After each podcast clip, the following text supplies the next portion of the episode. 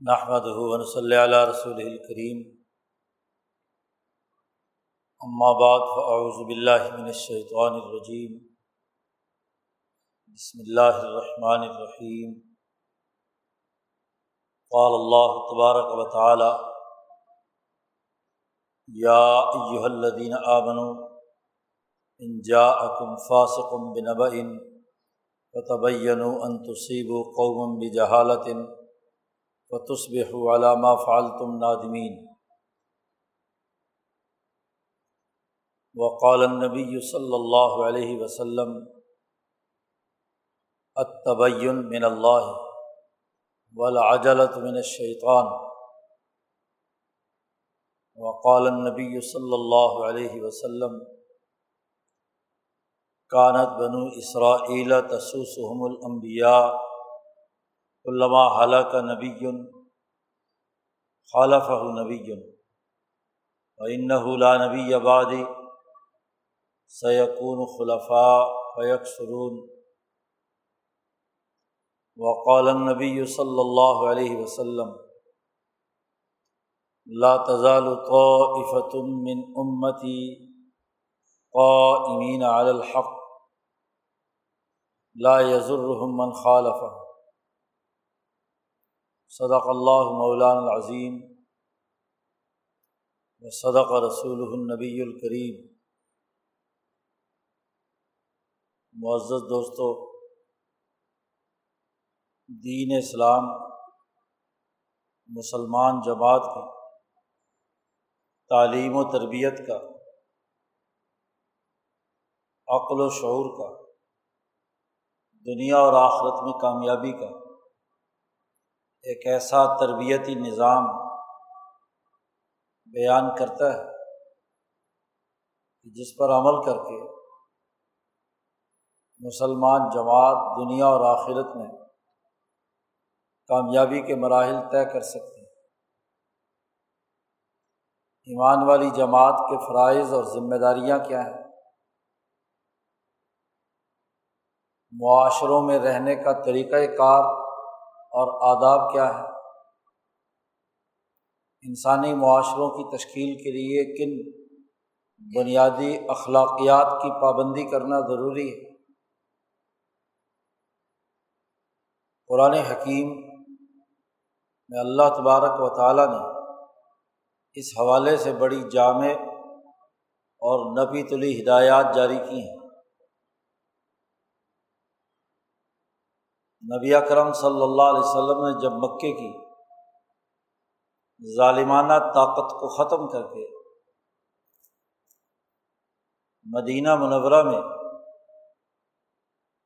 ایک انسان دوست ریاست تشکیل دی مدینہ کے معاشرے، سماج، سیاست، معیشت اور سوسائٹی کی دیگر ذمہ داریوں کو منظم کرنا شروع کیا۔ ان تمام آداب، اجتماعی اخلاق جو کسی بھی انسانی معاشرے کو ترقی اور کامیابی کی منازل طے کرواتے ہیں، رسول اللہ صلی اللہ علیہ وسلم نے اس پر ہدایات جاری کی۔ ایسے موقع پر قرآن حکیم کی جو آیات نازل ہوئیں، انہوں نے بھی جامع ہدایات دی۔ انہیں میں سے ایک اہم ترین صورت صورت الحجرات۔ فتح مکہ کے بعد یہ صورت مبارکہ نازل ہوتی ہے۔ اور مسلمانوں کے آپس کے تعلقات ڈسپلن اور آداب سے متعلق بڑی اہم ہدایات اس صورت مبارکہ میں دی گئی ان ہدایات کی پابندی کے بغیر کوئی بھی معاشرہ کامیابی کے منازل طے نہیں کر سکتا۔ یہ آیت مبارکہ جو ابھی خطبے میں تلاوت کی گئی ہے۔ یہ اسی صورت الحجرات کی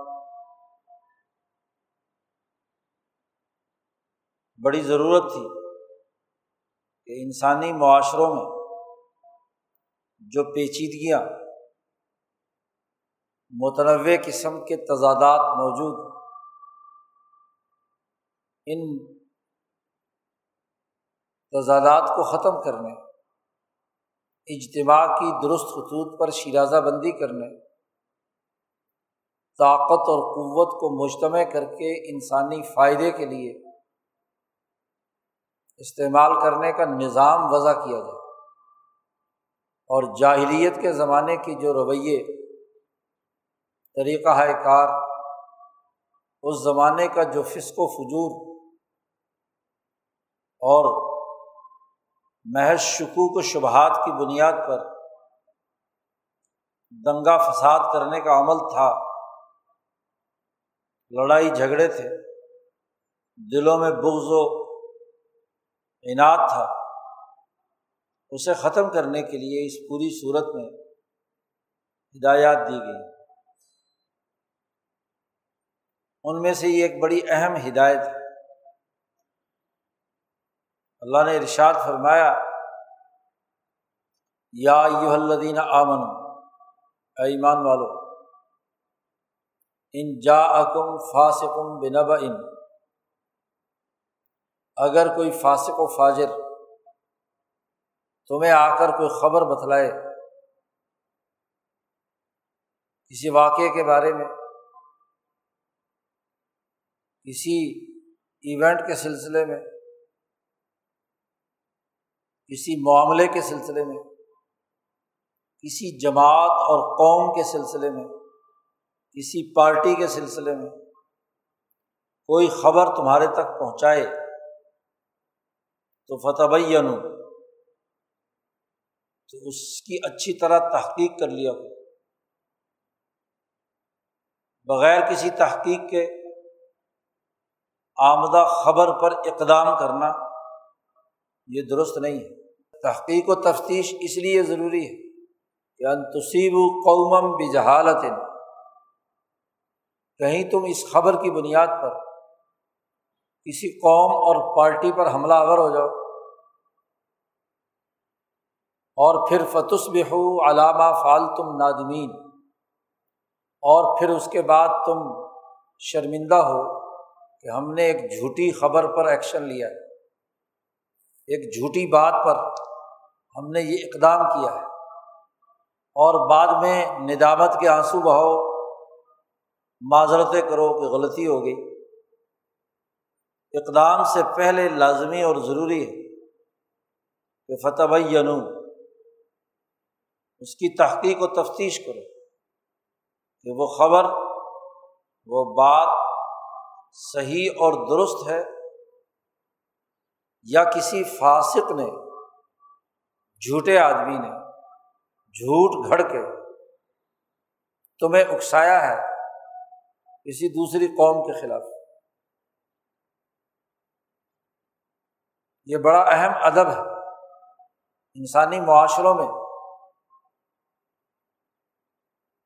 سوسائٹی کی ٹوٹ پھوٹ کے لیے یہ طریقۂ کار اختیار کیا جاتا ہے کہ جماعتیں اور گروہ اپنا من پسند طریقۂ کار اختیار کر کے کسی دوسرے کے خلاف جھوٹا پراپگنڈا کرتا ہے، جو بدیانتی پر مشتمل ہوتا ہے، اور اس کے ذریعے سے اپنے مقاصد حاصل کرتا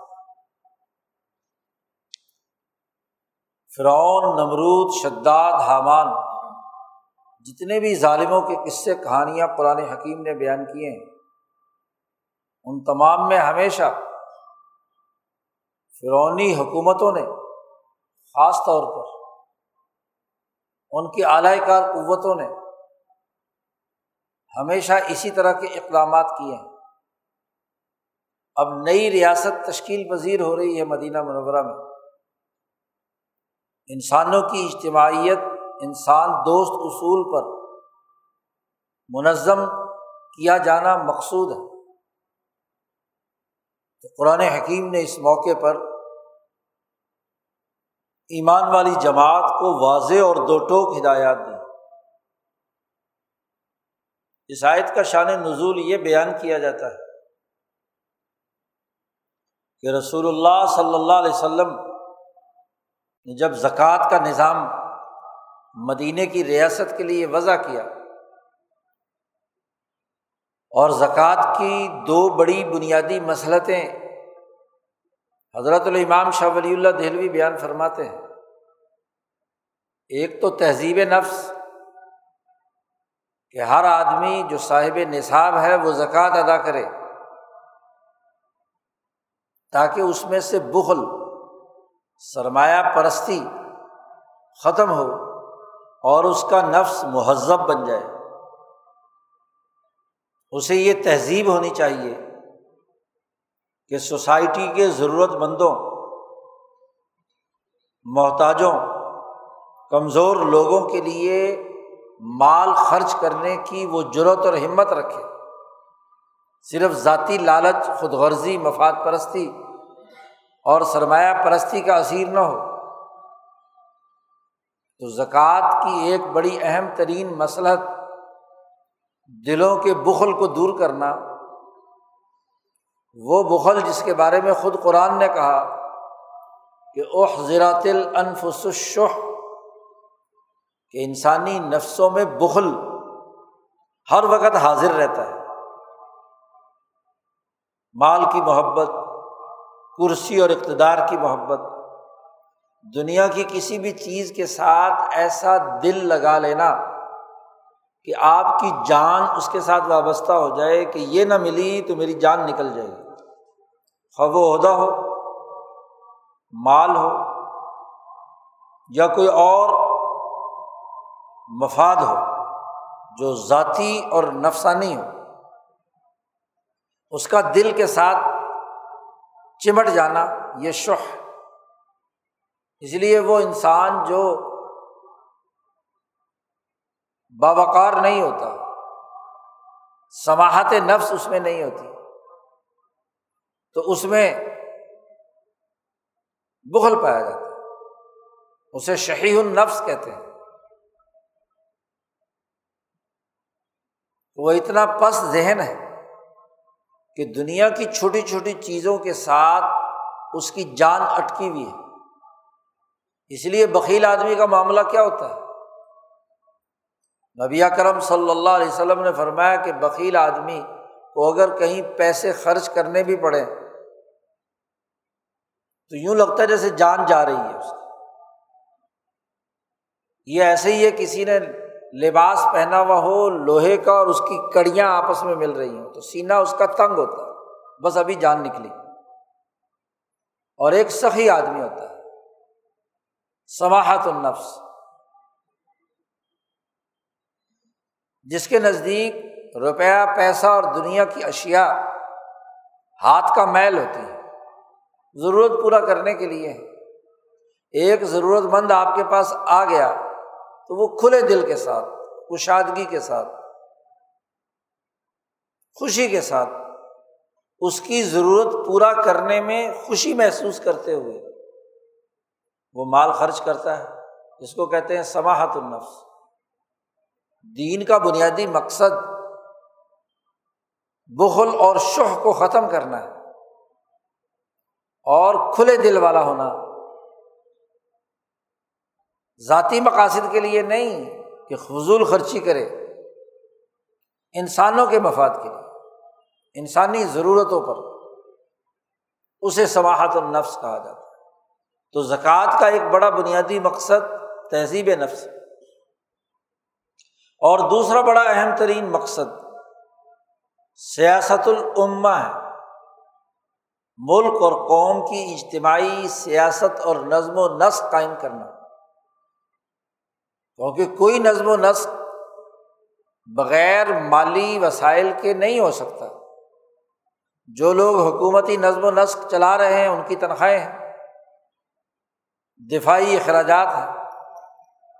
ملک کی بڑی اجتماعی ضروریات کے لیے وسائل کی فراہمی ہے۔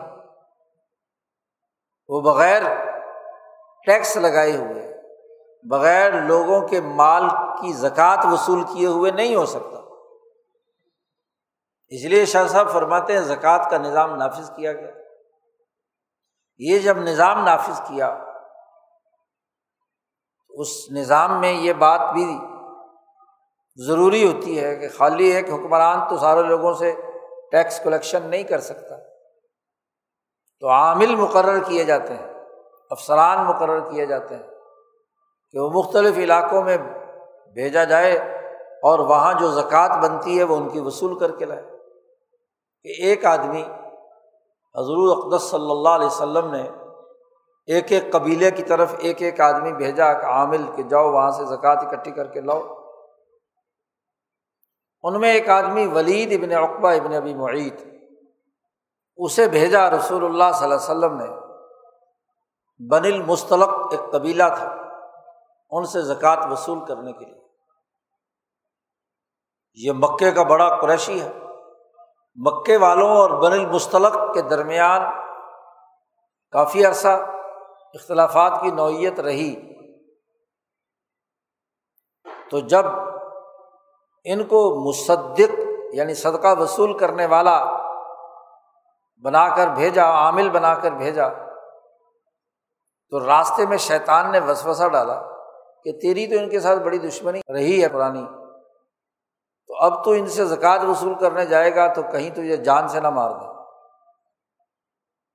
اچھا انہیں جب پتہ چلا کہ رسول اللہ صلی اللہ علیہ وسلم کا نمائندہ زکوٰۃ لینے آ رہا ہے تو وہ اپنے قبیلے سے باہر آ کر انہوں نے استقبال کرنے کا ارادہ کیا کہ کیونکہ حضور کا فرستادہ آ رہا ہے، تو ہم اس کا استقبال کریں۔ اب وہ جمع ہوئے ہوئے تھے استقبال کے لیے۔ اس نے دور سے جو دیکھا کہ یہ سارے جمع ہوئے ہیں اس نے کہا، ہو نہ ہو، یہ ضرور تجھے ماریں گے۔ قتل کریں گے۔ تو اس نے وہاں سے واپسی کی دوڑ لگا دی اور آ کر رسول اللہ صلی اللہ علیہ وسلم سے کہا کہ اس قوم نے تو زکوٰۃ دینے سے انکار کر دیا اور مجھے قتل کرنا چاہتے تھے۔ میں تو جان بچا کے بھاگ آیا۔ نبی اکرم صلی اللہ علیہ وسلم کو جب یہ پتہ چلا کہ اس قبیلے نے زکوٰۃ دینے سے انکار کر دیا اور میرے نمائندے کے قتل کرنے کے درپے ہوئے تو یہ تو سسٹم کی بڑی خلاف ورزی ہے، حکومتی رٹ کو چیلنج کرنا ہے۔ نبی اکرم صلی اللہ علیہ وسلم کو شدید غصہ آیا۔ صحابہ تک بات پہنچی تو تمام لوگ غصے میں کہ ان کو یہ جرت کیسے ہوئی کہ انہوں نے اس ڈسپلن کو توڑا۔ ادھر سے کہتے زکوٰۃ دیں گے اور جب لینے گیا تو زکوٰۃ دینے سے انکار کر دیا۔ وہ جو قبیلے والے کھڑے تھے استقبال کے لیے انہوں نے دیکھا کہ یہ تو بندہ بھاگ گیا۔ تو انہیں کوئی یہ خیال آیا کہ شاید رسول اللہ صلی اللہ علیہ وسلم نے کسی اور کام کے لیے اس کو واپس بلا لیا۔ تو وہ ایک دن انتظار کرتے رہے۔ پھر اگلے دن وہ آئے اور جیسے ہی ان کا سردار حارث ابن زرار آپ صلی اللہ علیہ وسلم کے پاس پہنچا تو حضور صلی اللہ علیہ وسلم نے پوچھا کہ تم نے زکوٰۃ کیوں نہیں دی بھائی؟ کیوں نہیں دی زکوٰۃ؟ نے کہا، یا رسول اللہ، ہم تو زکوٰۃ کیا سر جان دینے کے لیے تیار ہیں۔ ہم تو استقبال کے لیے کھڑے تھے، آپ کا جو نمائندہ وہ وہاں سے بھاگا ہے۔ وہ کہہ رہا تھا، مجھے قتل کرنے کے درپے تھے۔ اسی موقع پر یہ آیت نازل ہوئی۔ آپ صلی اللہ علیہ وسلم مشورہ کر رہے تھے کہ بھائی، اس قبیلے نے اگر زکوٰۃ دینے سے انکار کیا ہے تو اس کے خلاف جنگ لڑنی چاہیے، اقدام کر، ایکشن لینا چاہیے۔ ایک فوجی دستہ تیار کر رہے تھے۔ وہ جائے اور جا کر کیا ہے؟ بلکہ خالد بن ولید رضی اللہ تعالیٰ عنہ کو فوجی دستہ دے کر بھیجا اور کہا کہ پہلے انتظار کرنا کہ اگر تو وہ کافر ہو چکے ہوں گے تو اذان نہیں آئے گی اس بستی میں سے۔ تو اذان سننا اور خفیہ طور پر کہ انہیں پتہ نہ چلے معلومات لینا کہ اصل صورت حال کیا ہے۔ خالد وہاں پہنچے تو رات ہو چکی تھی، مغرب اور عشاء دونوں وقت میں انہوں نے کان لگا کر قبیلے کے بارے میں سنا۔ تو انہوں نے مغرب کی اذان بھی دی، نماز بھی پڑھی عشا کی اذان بھی دی، نماز بھی پڑھی۔ انہوں نے کہا بھی یہاں تو ایسا کوئی مسئلہ بغاوت کا یا اس کا نہیں ہے۔ اور اپنے جاسوسوں کے ذریعے سے معلومات لیں تو حقیقت بالکل خلاف نکلی۔ اور پھر اس کے بعد خالد نے اپنا ہاں جی نمائندہ ہونا بتلایا اور کہا کہ بھائی جو زکوٰۃ تم نے دینی تھی لاؤ میرے حوالے کو اس طرح زکوٰۃ وصول ہوئی۔ لیکن اللہ نے اس وقت بالکل واضح طور پر ہدایت دے دی۔ ان لوگوں کی صفائی بھی ہو گئی۔ اور یہ ولید نے جو اپنی طرف سے محض وہم کی بنیاد پر، کہ جی چونکہ مکے میں کے زمانے میں، جاہلیت کے زمانے میں ہماری ان سے لڑائی تھی، تو ضرور اس کا بدلہ لینے کے لیے یہ کیا ہے، یہ کام کر رہے ہیں۔ اس پر اللہ نے کہا کہ انجا کم فاسقن فاسق کا اطلاق اس پر ہوتا ہے۔ کہ جو بظاہر کسی آئین، قانون، دستور کو مانتا ہو، لیکن اس پر عمل درآمد نہ کرے، اس کی خلاف ورزی کرے، ڈسپلن کو توڑے، ایک ڈسپلن کو مانے بظاہر، اور پھر اس پر عمل درآمد نہ کرے، جو اس ڈسپلن میں پروسیجر طے ہو چکے ہیں، ان پر عمل نہ کرے، ان کو نظر انداز کر دے۔ خود ہی آئین کا حلف اٹھائے اور پھر آئین توڑے۔ خود ہی ایک بنیادی دستور کو تسلیم کرے، مسلمان ہو، کلمہ پڑھے اور پھر اسلام کے احکامات اور ہدایات اور اس کے اعمال اور اس کے طریقۂ کار کو قبول نہ کرے، عمل نہ کرے۔ اگر تو دل سے یہ ہے تو پھر یہ فاسق بمانا کافر ہے کیونکہ اصل میں تو اس نے کفر اختیار کیا وہ جو اسلام کا لفظ استعمال کیا ہے، کسی آئین اور قانون کا لفظ استعمال کر رہا ہے کہ میں اسے مانتا ہوں، تو وہ تو دراصل اس کا منکر ہے، اس کا انکار کر رہا ہے۔ تو کافر کے لیے بھی لفظ فاسق قرآن حکیم نے استعمال کیا ہے۔ اور جو آدمی سوسائٹی میں جھوٹ بولتا ہے، کسی آئین پر ایمان تو رکھتا ہے، لیکن کسی وقتی مفاد یا کسی جزوی معاملے کے اندر اپنی خواہش کے مطابق حقیقت کے برعکس بات گھڑتا ہے، جھوٹ بولتا ہے بدیانتی کا ارتکاب کرتا ہے، لین دین اور معاملات خراب کرتا ہے۔ عمل نہیں کرتا، تو وہ بھی فاسق فقہ نے تعریف کی ہے کہ گناہ کبیرہ کا ارتکاب کرے کوئی آدمی۔ یعنی وہ تمام باتیں جن کے کرنے پر اللہ نے جہنم کی وعید سنائی ہے یا دنیا میں کوئی حد اور سزا مقرر کی ہے۔ گناہ کبیرہ ہے۔ تو ایسا گناہ کبیرہ جو ہے، اگر اس کا ارتکاب کرے تو فاسق اور اگر گناہ صغیرہ ہو، تو ایک آدھ دفعہ کی غلطی تو چونکہ انسانوں سے ہو ہی جاتی ہے۔ لیکن اگر گناہ صغیرہ پر اصرار کرے، اس پر عمل درآمد بھی کرے اور اسے عادت بنا لے، تو وہ بھی تو فاسق ہے۔ اب ریاست کی تشکیل کے موقع پر یہ بات واضح کرنا کہ جو مسلمان ہے، مومن ہے، کہ اس ڈسپلن کا فرما بردار ہے، اس امن و امان کو یقینی بنانے کے لیے اسے کردار ادا کرنا ہے۔ جو اللہ اور اس کے رسول نے متعین کر دیا ہے، تو وہ تو سوسائٹی کا مفید شہری ہے۔ وہ تو انسانی اجتماعیت کی تشکیل کے لیے کردار ادا کرنے والا فرد ہے۔ اور جو آدمی اسے توڑتا ہے منقرات اختیار کرتا ہے، اس اجتماعی ڈسپلن کو توڑتا ہے، اپنے ہی بنائے ہوئے قاعدوں کی خلاف ورزی کرتا ہے۔ تو اس کا مطلب یہ ہے کہ وہ سوسائٹی کو توڑ کر انارکی کی طرف لے جانا چاہتا ہے۔ اور ذاتی مفادات کے لیے حکومتی طاقت کا استعمال کرتا ہے۔ اب مدینہ منورہ اور بر المستلق کے درمیان گویا کہ لڑائی پیدا کرنے کا سبب تھا نا یہ پوری خبر۔ اور رسول اللہ صلی اللہ علیہ وسلم اور آپ کی فوج کو ابھارنا تھا کہ اس قوم کے خلاف کیا ہے ایکشن لیا۔ کہ اس نے حکومتی نمائندے کی رٹ چیلنج کی ہے خلاف ورزی کی۔ ہے اس نے بیت المال میں ریاست کے نظم و نسق کے لیے جو وسائل کی فراہمی ہے، اس میں رکاوٹ پیدا کی۔ تو قرآن نے اسے فاسق قرار دیا۔ اب آپ دیکھیے، قرآن حکیم نے نو علیہ السلام سے لے کر رسول اللہ صلی اللہ علیہ وسلم تک کے ایسے تمام واقعات اور گزشتہ قوموں کے قصص بیان کیے ہیں، جن میں فرعون صفت حکمرانوں نے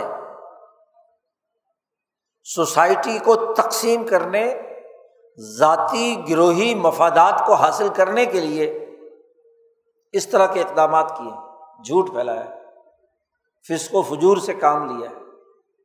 قرآن فرعون کا تذکرہ کرتا ہے۔ ان فرعون اعلیٰ فل عرض وجہ اعلیٰ شیان باقاعدہ پلان کے ساتھ۔ مصر میں رہنے والی قوموں کو شیان ٹکڑوں ٹکڑوں میں بانٹ دیا۔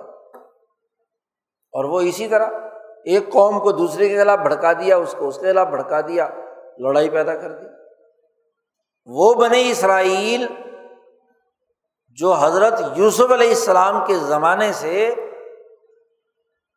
مصر کی تہذیب و ترقی کے لیے کردار ادا کر رہے تھے۔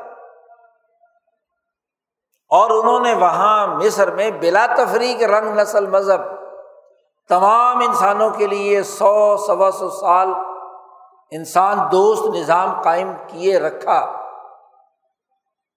جب فرونی نظام قائم ہوتا ہے، تو اسی صاحب اقتدار قوت کو غلام بنا لیا، بدترین تشدد کیا، ان کے لڑکوں کو قتل کیا۔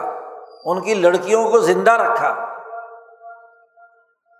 اور فرعون کی گسٹاپو فوج بنی اسرائیل کے گھروں میں داخل ہو کر عورتوں کے پیٹ چیک کرتی تھی کہ لڑکا پیدا ہو رہا ہے یا لڑکی پیدا ہو رہی ہے۔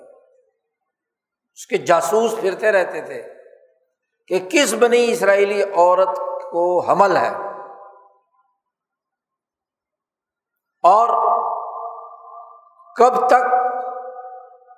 ہاں جی ان کے بچہ پیدا ہونا ہے اور جس دن پیدا ہونا ہوتا وہیں پر چھاپا مار کر پہنچ جاتے۔ لڑکی ہوتی تو کچھ نہ کہتے، لڑکا ہوتا تو فوراً ماں باپ کے سامنے اسے قتل کر تو گویا کہ فوجی طاقت کا، پولیس کی طاقت کا استعمال اور پھر اس میں وہ تمام محلوں کی دائیاں قبابل قابلہ کہتے ہیں دائی کو، ان تمام کے ذریعے سے جاسوسی کی جاتی تھی۔ ظاہر ہے کہ جب عورتوں کے یہاں بچہ کی پیدائش ہوتی ہے تو دائیوں کا رابطہ ہوتا ہے کہ کس گھر میں ہے بچے، کس گھر میں یہ تو اللہ تعالیٰ نے موسا علیہ السلام کو بچانا تھا اور روایات کے مطابق ان کی والدہ زمانۂ حمل میں کبھی بھی ان کا پیٹ باہر نہیں آیا۔ محفوظ رکھا، تاکہ کسی کو پتہ ہی نہ چلے کہ جی حمل ہے یا نہیں ہے۔ کیونکہ نبی جو پیدا ہونے والے ہیں اور انہوں نے اسی فرعون کے خلاف، اس پورے ظلم و جبر کے خلاف آزادی کی جنگ لڑنی ہے، تو ان کی حفاظت کا اللہ نے انتظام کیا۔ کسی کو نہیں پتا تھا کہ ان کے کوئی بچہ ہونے والا ہے۔ اب جب پتا تو نہیں تھا، اسی لیے تو کچھ دن ہاں جی شروع کے گزر گئے چھپا کر۔ تو کسی کو پتا ہی نہیں تھا۔ ورنہ تو وہ تو سر پر ٹائمنگ تک انہیں پتا تھی کہ یہ بچہ پیدا ہونے والا ہے اور پہنچ جاؤ، پڑتال کرو۔ لیکن کب تک چھپاتی تو وہاں اللہ نے کہا کہ بھائی اس کو تابوت میں رکھو اور دریا میں پھینک دو۔ اللہ تعالیٰ حفاظت کرنے والا یعنی ظلم و ستم کی انتہا ہے۔ کہ جو دو سو سال پہلے بنی اسرائیل مصر کے حکمران یوسف علیہ السلام کے زمانے میں کہت سے بچے زندہ رہے، جن کی زندگی مرہون منت ہے۔ یوسف علیہ السلام کی جد وجہد کی۔ وہی لوگ اس صاحب اقتدار جماعت کو ذلیل اور رسوا یہاں تک کرتے ہیں غلام بناتے ہیں، کام لیتے ہیں، ذلت مسلط کرتے ہیں اور قتل و غارت گری کا پورا نظام بنایا ہوا اور جھوٹا۔ کائنوں نے کہہ دیا، ادھر ادھر سے کیا سنی سنائی باتیں۔ جھوٹا پرپگنڈا بنی اسرائیل کے خلاف۔ آپ دیکھیے یہی ابراہیم علیہ السلام کے خلاف۔ نو علیہ السلام کے خلاف، صالح اور حود علیہ السلام کے خلاف۔ جی۔ داود علیہ السلام کے خلاف تالود کے خلاف، عیسیٰ علیہ السلام کے خلاف، خود محمد مصطفیٰ صلی اللہ علیہ وسلم کے خلاف، پوری ایک تاریخ کہ جھوٹا الزام لگاؤ، نبی اکرم صلی اللہ علیہ وسلم کو کہتے ہیں کہ یہ جی ہمارے خاندانوں میں لڑائی پیدا کرانے کے لیے یہ تو تمہارے پرانے سسٹم کی خلاف ورزی کر رہے ہیں۔ لہذا شیطان کے زیر اثر ابو جہل کہتا ہے کہ ان سے جان چھڑاؤ۔ موسا علیہ السلام نے جب فرعون کے دربار میں یہ دعوت دی، حق کی، تو فرعون کہتا ہے کہ یہ تمہارا جو بہترین سسٹم ہے، لوٹ کھسوٹ کا، اسے ختم کرنا چاہتا ہے۔ بے طریقتی کم المسلح مثالی جو تمہارا طریقہ ہے نا کبتیوں کو، حکمران طبقے کو، لوٹ مار کرنے والوں کو، کہ تم جو بڑا لوٹ مار کا مثالی نظام بنا رکھا ہے، یہ بنی اسرائیل کی آزادی کی بات جو کر رہے ہیں موسا علیہ السلام، یہ تو تمہارے اس سسٹم کو کیا ہے، ختم کرنا چاہتا ہے۔ جھوٹی بات۔ اور پھر جس رجل مومن نے خود فرونی قوم میں سے۔ جس نے یہ کہا کہ یہ تم جھوٹ بول رہے ہو اور آج سے جھوٹ بول رہے ہو، یوسف علیہ السلام کے زمانے سے تم یہ کام کر رہے ہو۔ جھوٹا پرب کرنا۔ جھوٹے اقدامات۔ تو اس کے قتل کرنے کے در پہ ہو تو ہمیشہ فرونی اور سامراجی نظاموں کا یہ طریقہ کار رہا ہے کہ جھوٹ باقاعدہ پلاننگ کے ساتھ گھڑا جاتا ہے۔ اسے پھیلایا جاتا ہے۔ اس کو بنیاد بنا کر ایکشن لیا جاتا ہے۔ آزادی کی تحریکات کو دبایا جاتا ہے۔ امبیا کی جد وجہد کو سبوتاج کیا جاتا ہے۔ رہنماؤں کی جد وجہد اور کوشش کو ناپاک عزائم کے ذریعے سے ناکام بنانے کی کوشش کی جاتی ہے۔ آپ دیکھیے، ایک طرف تو اقوام میں، صرف ایک ایک قوم میں، نو کی قوم ہو حود اور سالے کی قوم ہو موسا علیہ السلام کی قوم ہو، داود کی قوم ہو، عیسیٰ علیہ السلام کی قوم ہو، وہاں ان کے مقابلے کے ملا اور مترفوں کی سازشیں ایک طرف، کہ وہ زیادہ زیادہ قومی درجے کی تھی۔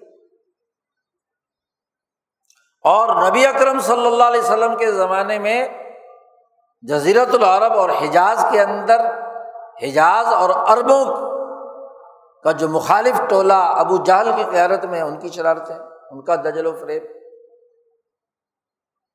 ان تمام دجل و فریب کے اس نظام کی نو علیہ السلام سے لے کر رسول اللہ صلی اللہ علیہ وسلم تک تمام امبیا نے قوموں کو بتلایا کہ یہ جو دجل و فریب ہے، یہ جو جھوٹ کا نظام ہے، یہ جو جھوٹ کا اور فسق و فجور کا طریقۂ کار ہے، اس سے بچ کر رہنا۔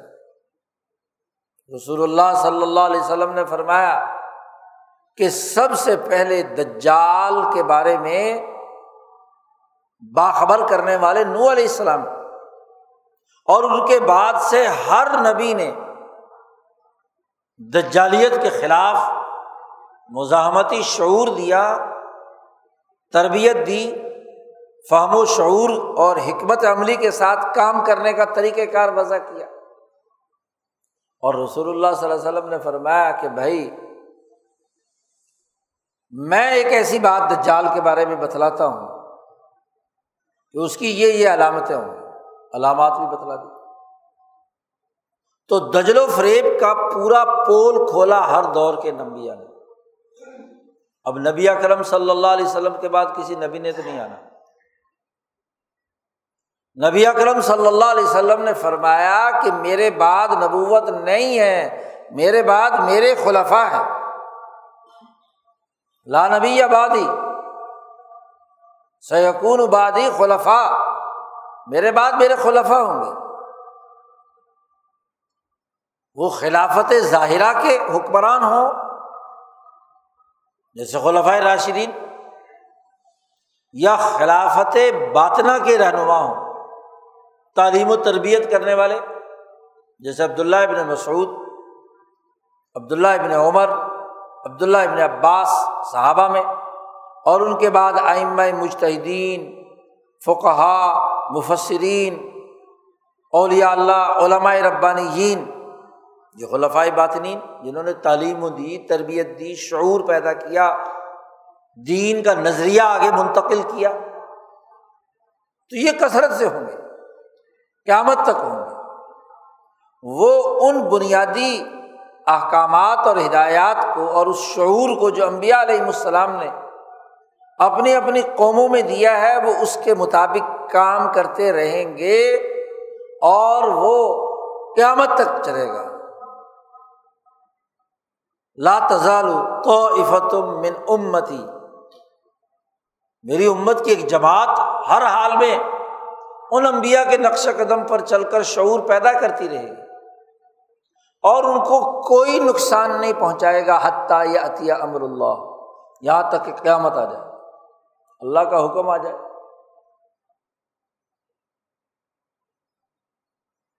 اسی طرح وہ تو قومیں نو علیہ السلام کے دشمنوں سے لے کر ابو جہل تک، وہ تو صرف اپنی اپنی قوم کے دجال تھے۔ اب جیسے جیسے بین الاقوامی نظام رسول اللہ صلی اللہ علیہ وسلم نے قائم کیا، تو دجل و فریب کا بھی ایک بین الاقوامی نظام بننا شروع۔ کیونکہ جب شیطنت اور اس کے اعمال جتنے آپس میں ملتے جائیں گے، اتنا ہی بڑا دجال بنتا چلا جائے گا۔ تو بین الاقوامی نبوی نظام کے مقابلے پر جو دجالی نظام پچھلے تین سو سال سے دنیا پر مسلط ہوا ہے، سرمایہ پرستی کا، دجل و فریب کا، فسق و فجور کا، جھوٹ اور بدیانتی کا، اس نے پچھلے تمام تاریخی ریکارڈ توڑ دیے۔ کیونکہ وہ قوموں کے چھوٹے چھوٹے دجل تھے اور جھوٹ تھے۔ ڈیوائڈ اینڈ رول ایک قوم کا تھا۔ اور اس بین الاقوامی نظام نے اقوام کے درمیان، دنیا بھر کی اقوام کے درمیان لڑائی جھگڑے کی بنیاد پر ظلم و ستم اور لوٹ کھسوٹ کا مالا اور مترف کا انسانیت دشمن نظام قائم کیا۔ اور وہ اتنا تہ در تہ اور پیج در پیج بنایا گیا کہ جس کے ذریعے سے اپنے اقتدار کو، اپنے ظلم و ستم کے نظام کو مسلط رکھا ہے آپ افریقہ، ایشیا اور امریکہ کی دریافت کے بعد بر اعظم امریکہ ان تمام معاشروں کی پوری تاریخیں اٹھا کر دیکھیں۔ پچھلے تین سو سال کی۔ کس کس دجل، کس کس فریب، کس کس فسق، کس کس جھوٹ کے ذریعے سے وہاں کی انسانیت کو قتل کیا گیا، ان پر حکومتیں مسلط رکھی گئیں، ان کے وسائل لوٹے گئے، اس کی ایک پوری تاریخ ایک زمانے میں اس کا نمائندہ، اس عالمی سرمایہ داری نظام کا برطانیہ اور آج امریکہ۔ دنیا بھر میں جہاں بھی اقدامات کیے گئے، تو اس کے اقدام کے پیچھے افطراک و انتشار کا ڈیوائڈ اینڈ رول کا وہ نظام ہمیشہ کار فرما رہا کہ جس کے ذریعے سے اقتدار کو مضبوط رکھا جائے فرونی نظام مسلط رہے۔ اور اس کے لیے جو حربے اختیار کیے گئے۔ وہ انتہائی خوفناک اور بھیانک تھے، جھوٹ پر مبنی باقی ملکوں کی تاریخ تو بڑی وسیع ہے۔ آپ دو سو سالہ انگریز کا اس خطے کے اندر جو تسلط ہے، اس کی تاریخ کو ہی سامنے رکھ لیں جس دن سے بنگال پر قبضہ کیا ہے اور انیس سو سینتالیس اگست تک اس پورے دو سو سالہ دور میں جھوٹ گھڑ کے، جھوٹی خبریں پھیلا کر معاشرے کو پھاڑا ہے، توڑا ہے۔ وہ سراج الدولہ اور میر جعفر کے درمیان ہونے والا تضاد ہو، اس کی جھوٹی خبر اسے اور اس کی جھوٹی خبر اسے۔ اور اس کی بنیاد پر دونوں نے ایک دوسرے کے خلاف ایکشن لیا۔ اور اس کے نتیجے میں دونوں ہی لڑ لڑ کر فنا کر دیے گئے۔ جو ایک پہلے فنا ہو گیا، دوسرے کو تھوڑے دنوں اقتدار کے مزے دلوائے اور اس کے بعد اسے بھی استعمال کیا اور ردی کی ٹوکری میں بہ گیا ٹیپو سلطان کا ساتھ یہی کچھ ہوا۔ پوری تاریخ۔ جی۔ اس کے بعد ہر دور میں اور اس خطے کے حریت پسندوں نے جب جنگ آزادی لڑی تو بتدریج دو سو سالوں میں سامراج پسپائی اختیار کرتا رہا اور ہر پسپائی کے موقع پر ایک نیا حربہ، ایک نیا ڈیوائڈ اینڈ رول کا پلان ایک نیا فساد پیدا کرنے کا عمل جذباتی لوگوں کے ذریعے سے کھڑا کیا گیا۔ دو سو سال کی تاریخ بھی بڑی لمبی ہے۔ اگر ہم پچھلے صرف سو سال کی تاریخ سامنے رکھیں، تو اس تاریخ کے واقعات بھی سوسائٹی اور معاشروں کی تباہی اور بربادی کے پیچھے کار فرما ان قوتوں کی نشاندہی کرتی ہے، جو سوسائٹی کو آزادی دینا نہیں چاہتی۔ آزادی کے ساتھ اپنا نظام نہیں بنانے دینا چاہتی۔ اپنی ریاست، اپنی طاقت، اپنی قومی قوت اس کو بننے نہیں دینا چاہتی آپ دیکھیے، انیس سو بیس کے بعد جب یہاں کے حریت پسندوں نے یہاں کی اس ظالمانہ برطانوی حکومت کے خلاف اپنی تحریک، عدم تشدد کے اصول پر منظم کی، اس کے لیے اقدامات کیے۔ کردار ادا کیا۔ تو پندرہ سال کی مسلسل جدوجہد کے بعد قومی جمہوریت کے نام پر حکومت مجبور ہوئی کہ وہ اس خطے بر عظیم پاک و ہند میں لوگوں سے ووٹ لے کر ان کی نمائندہ حکومتیں بنائی جائیں۔ ہم سب جانتے ہیں کہ انڈیا ایکٹ انیس سو پینتیس بنایا گیا۔ پارٹیوں کے مشورے سے ہاں جی یہاں کی لیڈرشپ سے کہ جی ہم آئینی نظام ملک میں بنانا چاہتے ہیں۔ کئی کمیشن بنے کئی تجاویز آئیں تو بہت ملک نہ چھوڑنا پڑے۔ لیکن آئینی بھی ہو کہ دنیا بھر میں بھی۔ اس پر ڈبیٹ جاری تھی۔ اٹھارہ سو ستاون سے برطانوی پارلیمان میں دارالعوام میں ہندوستان کے مسئلے پر ڈبیٹ چل رہی تھی۔ اپوزیشن ہر حکومت کا ناک میں دم رکھتی تھی۔ اٹھارہ سو ستاون کی جنگ آزادی کے موقع پر دارالعوام میں اپوزیشن نے بحث کی اور اس زمانے میں مارکس نے بھی وہ مضامین لکھے جو ہندوستان کی آزادی اور حریت کے حوالے سے اس کو روکنے کے لیے کردار ادا کر رہا۔ اور برطانوی ممبران کو اس نے وہ مضامین بھیجے کہ پارلیمنٹ میں آواز اٹھائی جائے۔ تو دنیا بھر سے پریشر تھا کہ بھائی، جب برطانیہ میں جمہوریت ہے، فرانس میں جمہوریت ہے، دوسری جگہوں پر جمہوریت ہے، تو یہاں بھی ایک جمہوریت ہونی چاہیے انڈیا۔ میں تو بین الاقوامی پریشر پر ایک جمہوریت کا ڈرامہ کھیلا گیا۔ الیکشن رولز بنائے گئے۔ الیکشن کا اعلان کر دیا گیا۔ اب آپ منظر نامہ دیکھیے پورے ملک ہندوستان کی صورت حال تو بیان کرنے کے لیے ایک دفتر چاہیے۔ یہ پنجاب، صرف پنجاب۔ انیس سو اٹھائیس میں اس قومی جدوجہد، جو قومی آزادی کی جنگ لڑ رہے تھے، ان کی باہم مشاورت سے انیس سو انتیس تیس میں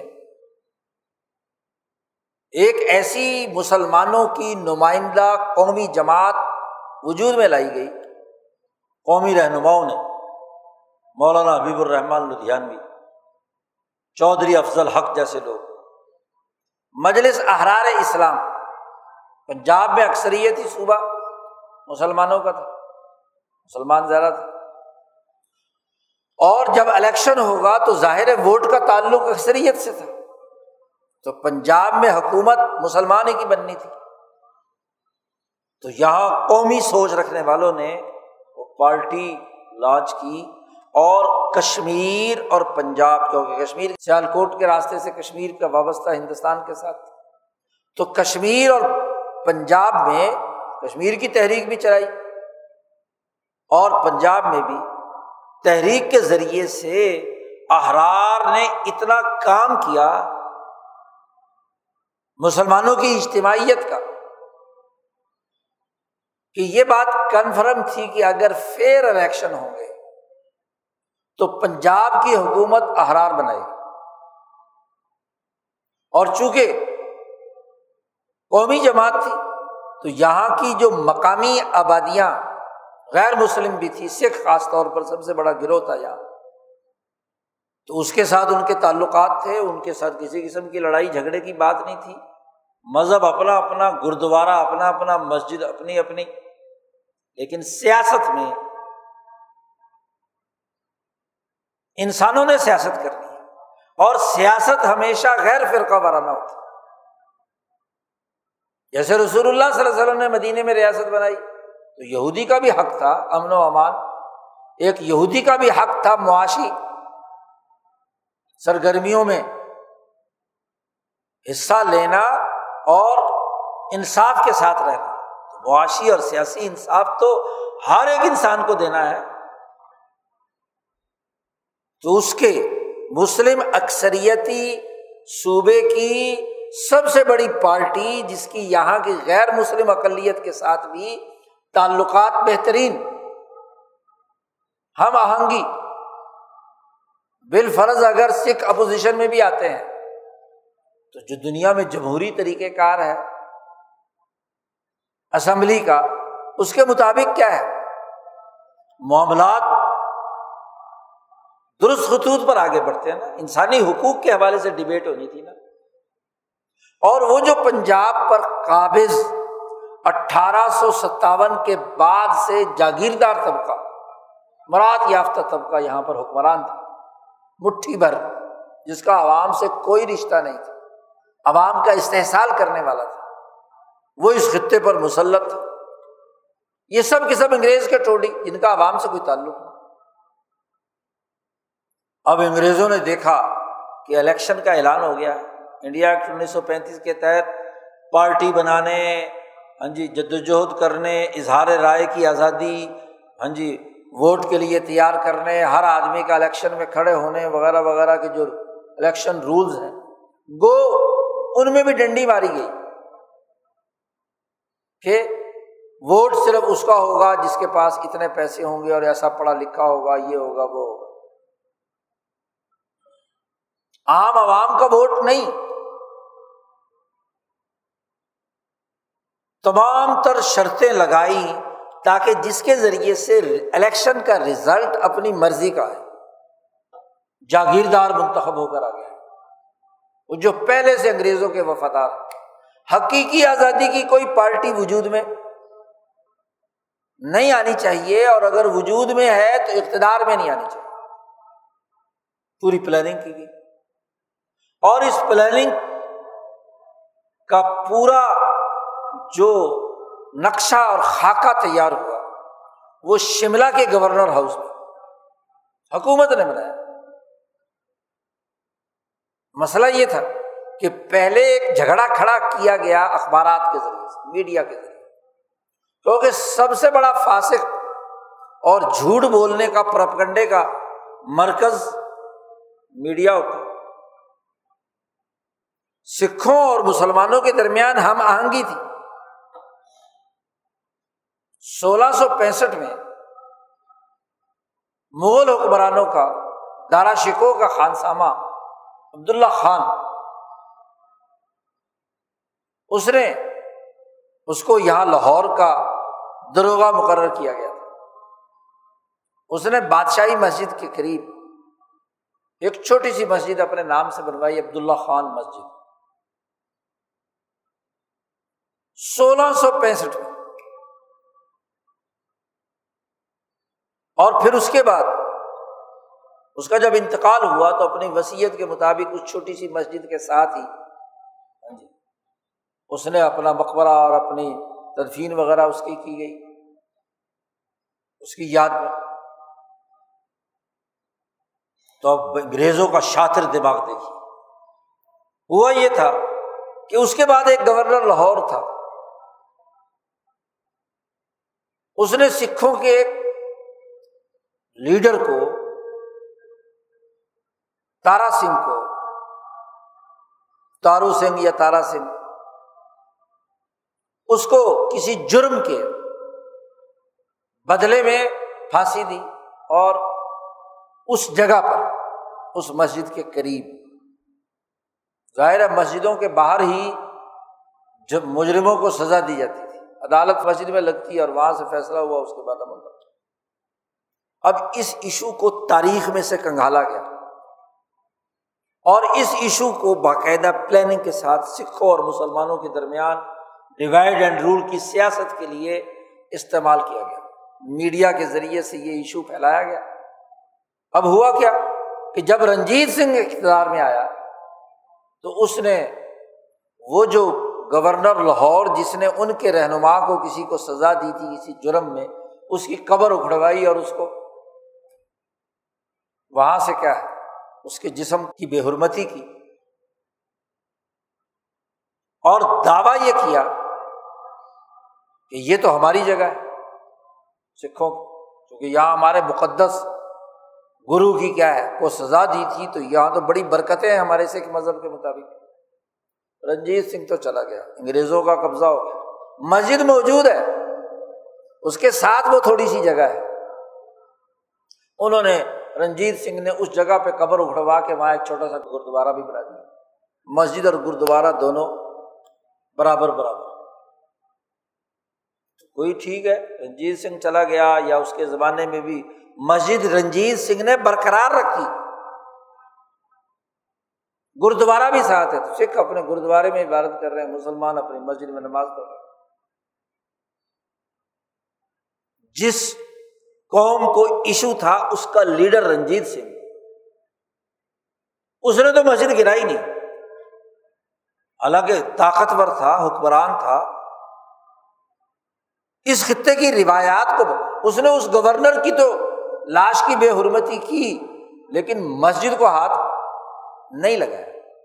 لیکن یہاں جب دیکھا انگریزوں نے کہ یہاں طاقت مسلمانوں کی ابھر رہی ہے احرار کی طاقت بن رہی ہے، تو ان کے درمیان آپس میں اتفاق بھی ہے۔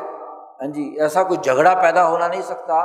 تو یہاں ضروری تھا کہ سکھوں اور مسلمانوں کے درمیان لڑائی کرے تو اس ایشو کو بڑھایا گیا۔ ان جا اکم فاسکم بنبا ان اور اس کا پورا مشورہ گورنر ہاؤس شملہ میں ہوا، وائس رائے کے ساتھ گورنر پنجاب کا اور وہاں پلان بنا۔ احرار کو ختم کرنے کلدم قرار دینے، اس کے ورکروں کو مارنے، اس پارٹی کی سیاسی طاقت ختم کرنے کے لیے ایک پلان بنایا۔ اور اس میں یہاں کا جاگیردار اور وڈیرا تو تھا ہی، اعلی کار۔ اس میں جو اسلام کے نام پر ایک نئی نبوت گھڑی کی گئی، اسلام میں قادیانی کی، تو قادیان کو بھی استعمال کیا۔ مرزا غلام قادیانی کا جو جانشین بشیر الدین محمود قادیان میں موجود تھا، وہ اس پلاننگ کا حصہ تھا۔ اب سکھوں اور مسلمانوں کے درمیان، سکھوں کے خلاف لٹریچر اسلام کے نام پر۔ قادیان میں جہاں سرکار نے پریس دے رکھی تھی، جہاں سے اس کی نبوت پھیلانے کے لیے کتابیں چھاپی جا رہی تھی۔ اس کو ڈیوٹی دی کہ سکھوں کے خلاف لٹریچر بناؤ اور اسے لاہور میں پہنچا کر مسلمانوں تک اور سکھوں میں پہنچایا جائے کہ دیکھو یہ ہاں جی مسلمان ہیں، سکھوں سے کہا گیا یہ مسلمان ہے تمہاری دشمن اور مسلمانوں سے کہا گیا کہ یہ سکھ تمہارے ساتھ کیا ہے۔ تو ڈیوائڈ اینڈ رول کی سیاست کی پوری پلاننگ۔ خدا کا کرنا یہ ہوگا۔ کہ ماسٹر تاج الدین انصاری، احرار کے بڑے رہنما تھے، وہ اس زمانے میں قادیان میں تھے۔ احرار کی طرف سے دین اسلام کی سچی تعلیمات بیان کرنے اور قادیانیوں کے خلاف ہاں جی اقدامات کے لیے، وہاں انہیں گن سن ملی کہ بڑا لٹریچر جو ہے چھپ رہا ہے قادیان میں اور اس کے بنڈل کے بنڈل باندھ باندھ کر کیا ہے۔ بھیجے جا رہے ہیں لاہور میں۔ پورے پنجاب میں تقسیم کیے جا رہے ہیں۔ کچھ بنڈل مسلمانوں کے نام ہوتے ہیں جو سکھوں کے خلاف ہیں اور کچھ سکھوں کے نام ہوتے ہیں جو مسلمانوں کے خلاف تو انہوں نے ریلوے سے پورا ریکارڈ نکلوا لیا، وہ رسیدیں نکلوا لی اور بلکہ اپنے ذرائع سے جہاں چھپائی ہو رہی تھی، وہاں تک کی چیزیں جو ہیں، اس کے ریکارڈ جو ہے نا، وہ انہوں نے لے اور احرار کا یہاں رسالہ نکلتا تھا مجاہد کے نام سے۔ تو اس میں ہاں جی انہوں نے پہلے مرکز کو اطلاع دینی شروع کی کہ یہاں یہ کھچڑی پک رہی ہے۔ اور چونکہ ان کی نجی مجلسوں میں جی ہمارے ساتھ انگریز ہیں، ان کی فوج ہمارے ساتھ ہے، ان کی پولیس ہمارے ساتھ ہے۔ یہ جی پلان تو وہ جو شملہ کی میٹنگ تھی، اس کی گن سن بھی کیا ہے؟ معلوم ہو گئی تو مرکزی احرار کے تمام لوگوں کو پتہ چل گیا کہ یہ پوری ایک گیم ہمارے خلاف بن رہی ہے۔ اطلاع۔ پھر طے ہوا اسی میٹنگ میں کہ اپنے فوجی افسروں، پولیس کے لوگوں یا گورنر ہاؤس لاہور میں طے ہوا کہ ان کے ذریعے سے راتوں رات مسجد شہید کر کے مسلمانوں کو بھڑکایا گیا پایا ثبوت پر آج تو پہنچ چکا ہے ریکارڈ کے تحت کہ کسی سکھ نے مسجد نہیں گرائی۔ سکھوں میں سے جو سکھ سپاہی فوج کے تھے، پولیس کے تھے، ان کو اکسایا گیا اور ان کو بلکہ حکم دیا گیا کہ جاؤ جا کر کیا رات کو مسجد گرا دو۔ عجیب بات ہے، ابھی مسجد گرنا شروع ہوئی اور پورے لاہور شہر میں مسلمانوں کی طرف سے مسجد گرنے کے خلاف اشتہار بازی ہوگی چسپا ہوگا تو بغیر پلاننگ کے تو نہیں ہوتا۔ اچانک اگر کوئی حملہ کرے اور مسجد توڑے تو گرنے میں ٹائم لگے گا نا۔ اور اس کے خلاف اشتہار لگانے میں بھی ٹائم لگے گا۔ چھپنا بنانا کرنا۔ لیکن دونوں چیزیں بیک وقت۔ صبح کو جب مسلمان اٹھے تو انہوں نے اشتہارات دیکھے، انہوں نے مسجد دیکھی، شہید ہے۔ تو بچی غم و غصہ، ریلی اور یہ وہ۔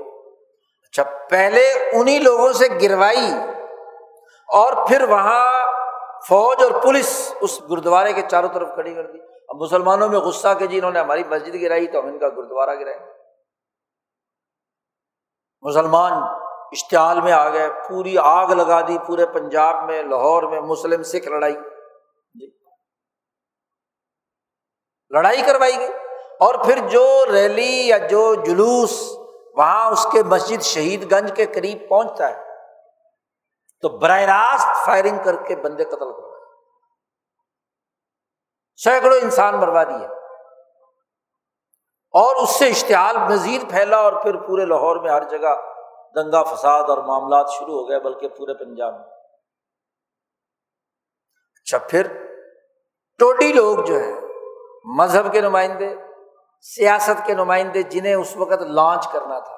کیونکہ بات بڑی واضح تھی کہ انگریز کی اپنی بنائی ہوئی سیاسی پارٹیاں، وہ تو ایک ٹکے کا ووٹ لینے کے لیے یہاں تیار نہیں تھی، لے نہیں سکتی تھی۔ تو پھر ان کا امیج بنانے کے لیے ان کے لیڈروں کا یہاں دورہ کرایا گیا۔ گورنر ہاؤس میں ان کو ایک مصالحت کار کے طور پر ٹھہرایا گیا اور وہاں سکھ لیڈر اور مسلم لیڈر جو انگریزوں ہی کے وفادار تھے ان سے ہاں جی مل کر جی امن و امان قائم کرنا چاہیے جی جھگڑا نہیں کرنا چاہیے جی بلکہ ایک مصالحتی بورڈ بنوایا گیا کہ یہ مل کر صلاح صفائی کریں اور معاملے کو ٹھنڈا کریں اور یہ کریں اور وہ کریں۔ اور پھر میڈیا کے ذریعے سے باقاعدہ پھیلایا گیا خبریں کہ جی فلاں حضرت صاحب نے اور فلاں لیڈر صاحب نے کتنا امن و امان کا کام کیا کہ دونوں فرقوں میں جو لڑائی ہو رہی تھی۔ لڑائی بھڑکائی بھی خود جا رہی ہے۔ اور ادھر سے اسے کیش کرنے کے لیے باقاعدہ ایک خود ساختہ انگریزوں کی پارٹی جو ہے، اس کو کیا ہے، اس کی پروجیکشن بھی دی جا رہی ہے۔ بڑا تعارف، بڑا کام۔ حتیٰ کہ سب اخبارات دلی سے چھپنے والے، لاہور سے چھپنے والے، وہ ان شخصیات کے بڑا کام کیا۔ جی دیکھو جی صلاح کرا دی، مسلمانوں اور سکھوں۔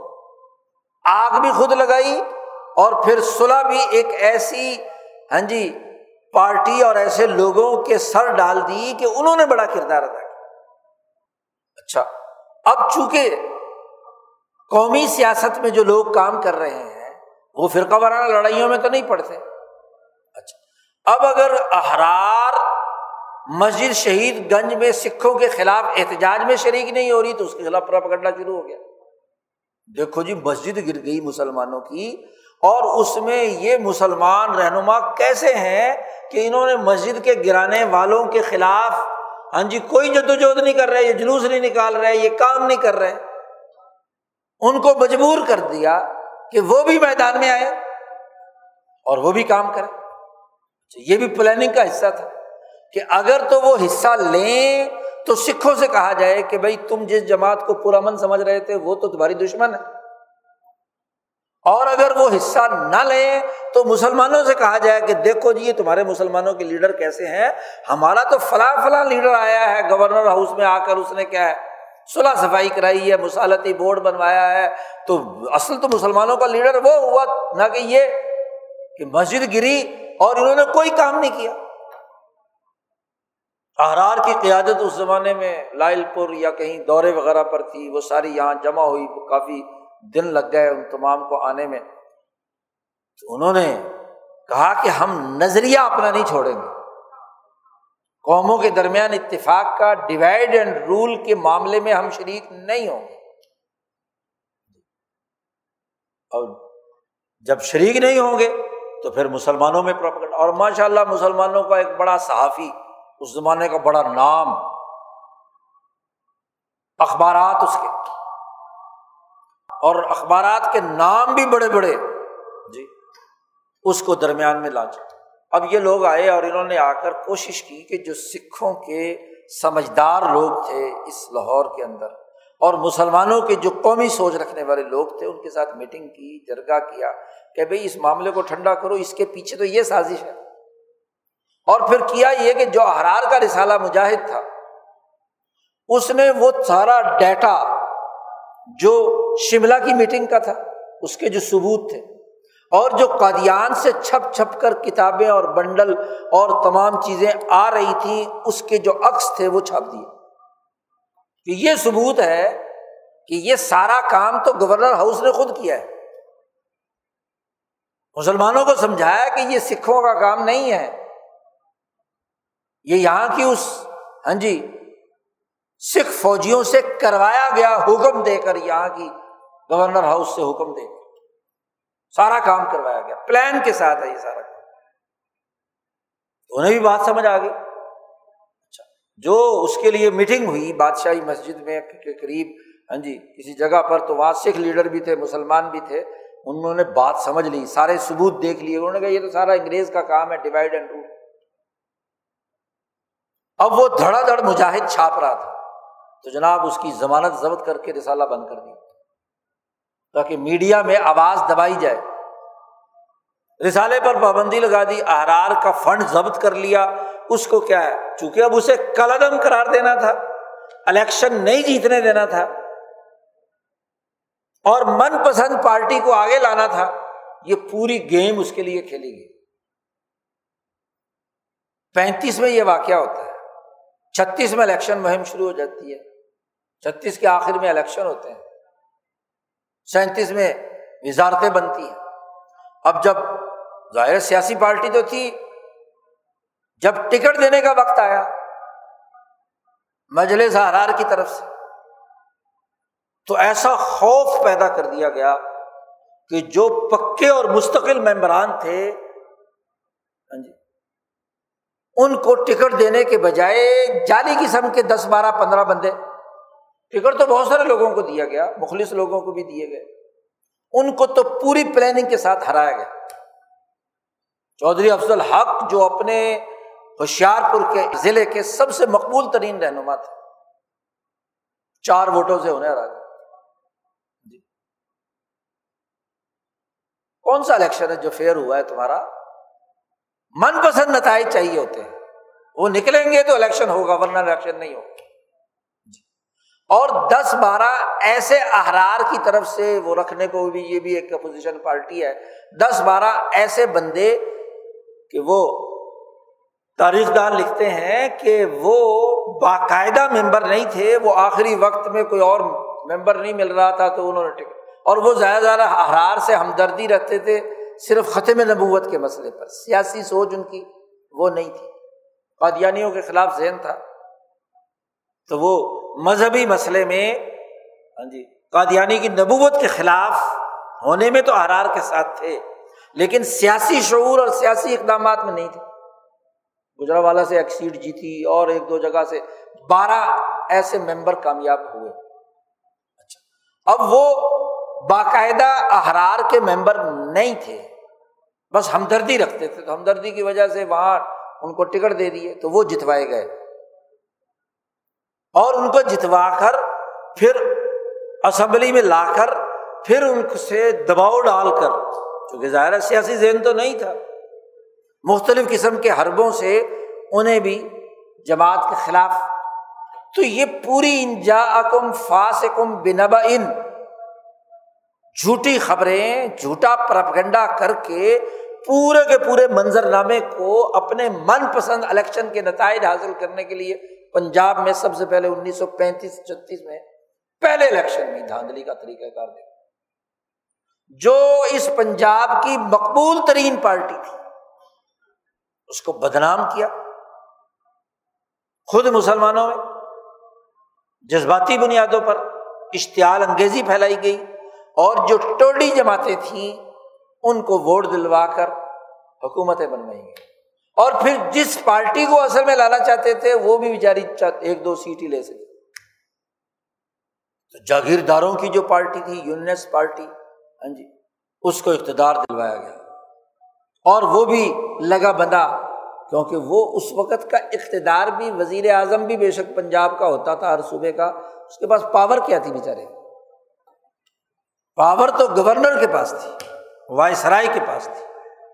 وہ تو صرف ڈمی تھا، کیونکہ جی الیکشن کا یہ جی دیکھو جی دنیا کو دکھانا تھا کہ جمہوریت ہے، ہمارے پنجاب صوبے کا اس وقت وزیر اعظم کہتے تھے۔ مرکز میں تو چونکہ ابھی کوئی الیکشن ولیکشن کی کوئی بات نہیں تھی، صوبے کا جو نمائندہ ہوتا تھا، وزیر اعلیٰ جسے آج کہتے ہیں، وہ وزیر اعظم کہلاتا تھا۔ کیونکہ اردو میں یہ اصطلاحات چیف منسٹر اور پرائم منسٹر ان کے ترجمے میچور ہوئے ہیں کافی سالوں کے بعد۔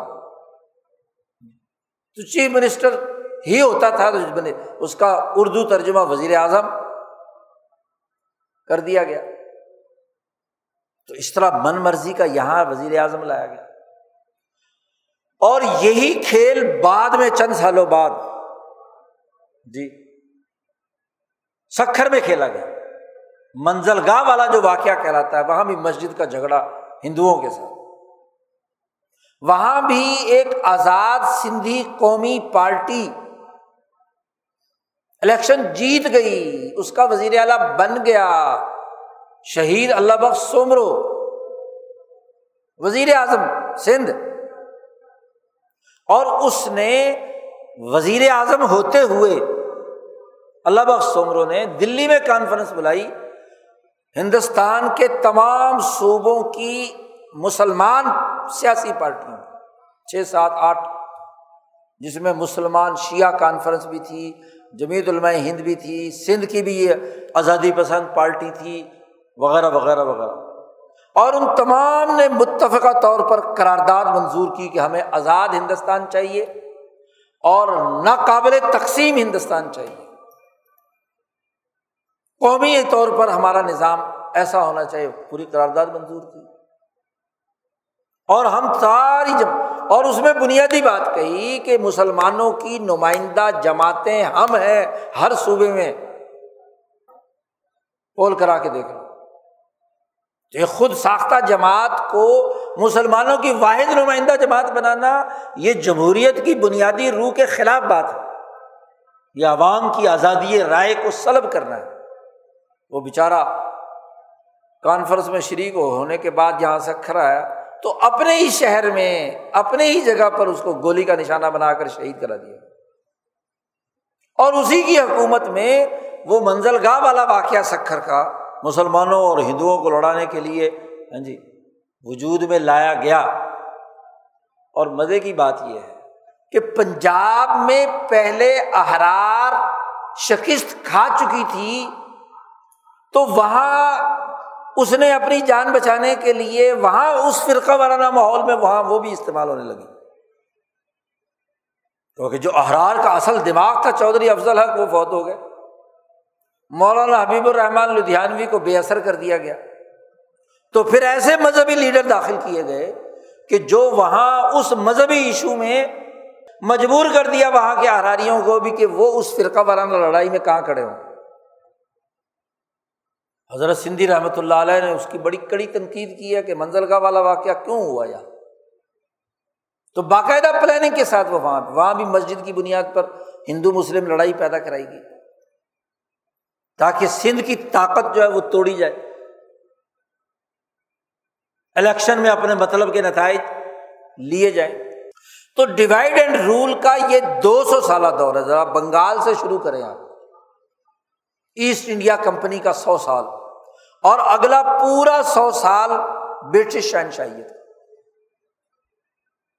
کہ پورے تسلط کو، اپنے اقتدار کو اور اپنے اقتدار کی جو نمائندہ قوتیں رہی ہیں۔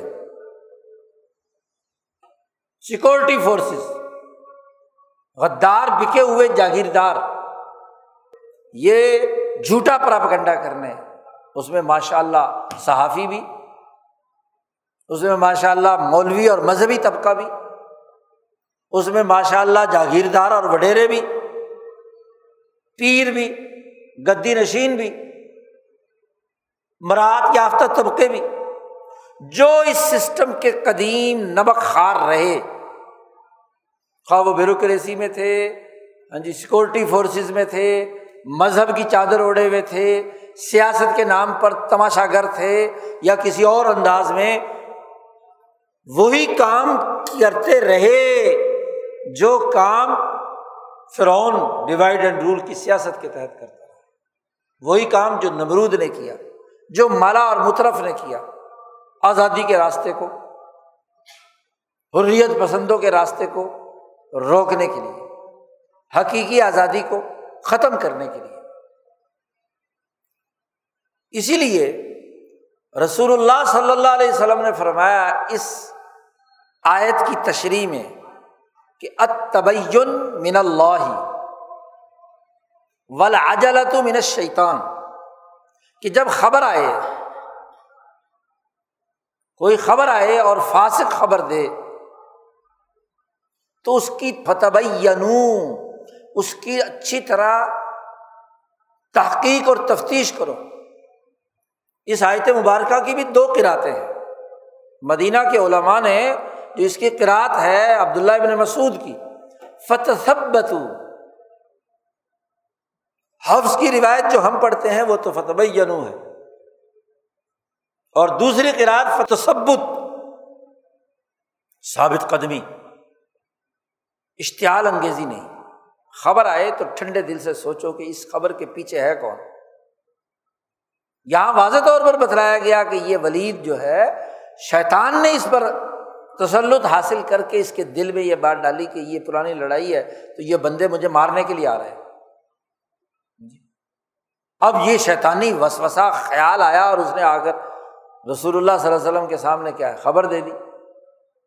اور اس خبر کو سن کر طبی طور پر قانونی نظام کے تحت رسول اللہ صلی اللہ علیہ وسلم کو غضب آیا، غصہ آیا، صحابہ کو غصہ آیا کہ یہ تو حکومتی ریٹ کو چیلنج کرنا ہے۔ تو اللہ نے کہا، ان جا اکم فاسکن بنبا ان حضور صلی اللہ علیہ وسلم سے کہا، اچھی طرح تحقیق کر لیا کرو، ایسے غصہ ہونے کی بات نہیں ہے۔ غصہ، اشتعال جلد بازی اس کی بنیاد پر فیصلہ۔ جب بھی سامراج نے یہاں مقاصد حاصل کیے دنیا بھر میں، تو تشدد بھڑکانے کے لیے جھوٹ کا استعمال۔ کیا شیخ سعدی نے ایک قصہ لکھا ہے گلستہ میں۔ ایک بادشاہ تھا۔ کوئی مجرم بادشاہ کی عدالت میں پیش ہوا۔ تو اس کا جرم ثابت ہو گیا تو بادشاہ نے اسے سزا دی کہ اس کو قتل کر دیا تو اس نے سوچا کہ بھی قتل تو میں نے ہو ہی جانا ہے۔ تو اس نے بادشاہ کو جی بھر کر گالیاں اور بدتمیزی جو بھی کچھ اس کی زبان سے نکلتا تھا وہ اس نے۔ اب اس کی زبان بادشاہ جانتا نہیں تھا۔ تو اس نے اپنے ایک وزیر سے پوچھا کہ بھائی یہ کیا کہہ رہا ہے؟ تو وہ وزیر بیچارہ نیک رحم دل تھا۔ اس نے کہا، بادشاہ سلامت، یہ آپ کی بڑی تعریفیں کر رہا ہے۔ جی آپ کی تعریفیں کر رہا ہے اور التجا کر رہا ہے کہ جی میری سزا جو ہے نا وہ معاف کر دی جائے۔ حالانکہ اس نے جی بھر کر برا بلا کہا تھا۔ اچھا۔ بادشاہ نے کہا اچھا یہ اس نے کہا، چلو یار، اس کو معاف کر اچھا اتنے میں ایک اور وزیر، کیونکہ منسٹروں کی بھی تو آپس میں لگتی ہے نا۔ دوسرا، اس نے کہا اچھا اس نے بادشاہ سے کہا، بادشاہ سلامت، یہ جو اس نے وزیر نے ترجمانی کی ہے، یہ غلط ہے۔ اس نے آپ کی تعریف نہیں کی، اس نے تو آپ کو گالیاں دی ہیں۔ فلاں فلاں فلاں فلاں، برا بلا کہا ہے۔ اور آپ اسے معاف کر رہے ہیں۔ تو بادشاہ سمجھدار تھا۔ اس نے کہا، دیکھ، کسی کی جان بچانے کے لیے جھوٹ بولنا تیرے اس سچ سے زیادہ بہتر ہے۔ جی تیرے اس سچ سے زیادہ بہتر ہے کہ اس وزیر نے رحم کھا کے اس کی جان بچانے کے لیے میرے سامنے جھوٹ بولا نا۔ یعنی مجھے گالیاں دے رہا تھا، اس نے کہا کہ نہیں جی آپ کی تعریفیں کر رہا ہے۔ تو اس کا رویہ انسان دوست ہے، یا تیرا تو کہ جو تو حسد کی آگ میں سچ بول رہا ہے کہ چونکہ اس وزیر نے غلط ترجمانی کی ہے، تو اس کا مطلب تو یہ کہ تو مجھے اشتعال دلانا چاہتا ہے کہ میں اس کے قتل کا دوبارہ حکم صادر کروں۔ اس زمانے کے بادشاہ بھی کسی عقل کے ہوتے تھے۔ تو اب ایک حکم معافی کا دے دیا تو دوبارہ تو۔ اور پھر اس کی سرزنش کی شیخ سعدی لکھتے ہیں کہ اس سچ سے وہ جھوٹ اچھا جو آگ بجائے جو صلاح صفائی کرائے، جو لڑائی مٹائے۔ اور وہ سچ برا کہ جس کے ذریعے سے آگ لگتی جی۔ جس کے ذریعے سے انتشار پیدا ہوتا ہے جی۔ اور یہ رسول اللہ صلی اللہ علیہ وسلم نے فرمایا کہ دو آدمی اگر لڑ رہے ہوں اور ایک درمیان میں مسلح کار ہو، تو ظاہر ہے غصے میں ہوتا ہے جب ہر آدمی تو دوسرے مخالف کے خلاف سبھی کچھ بڑھاس نکالتا ہے نا۔ تو صلاح کار سے کہا ہے، سالس سے کہا کہ دیکھو یہ جو بھی کچھ بولے ایک، تو اس کی بات وہاں نقل نہیں کرنی، بلکہ صلاح کرانے والے کے لیے ضروری ہے کہ اس کو یہ کہے کہ بھائی یہ کیا ہے؟ آپ کی بڑی تعریف کر رہا تھا اور اس سے آ کر کہ کہ وہ آپ کی بڑی تعریف کر رہا، تاکہ ان کے درمیان دل پگھلیں اور ایک دوسرے سے ہاتھ ملائیں۔ تو صلاح کرانے کے لیے جھوٹ بولنے کی اجازت ہے، لیکن انتشار پیدا کرنے کے لیے سچ بولنے کی اجازت نہیں ہے۔ تو اصل تو سوسائٹی کی اجتماعیت برقرار رکھنا ہے۔ اب جھوٹا پراپگنڈا کرنے کے لیے پوری پلان بنائے جاتے ہیں۔ ہاں جی اس کو پھیلایا جاتا ہے اور اس میں سب سے بڑا اعلی کار میڈیا ہوتا ہے۔ اور میڈیا پر پابندی لگائی جاتی ہے کہ جو اصل صحیح بات ہو نا، جو پیار محبت والی ہو، وہ نہیں کرنی۔ لڑائی والی، جلتی پہ تیل ڈالنا۔ سلگتی ہوئی خبر بریکنگ نیوز آپ بتلائیے کہ جو نو آبادیاتی دور میں انگریز سامراج نے نظام قائم کیا تھا، کیا آج وہ ختم ہو گیا؟ وہی المیت تو نہیں دہرائے جا رہے۔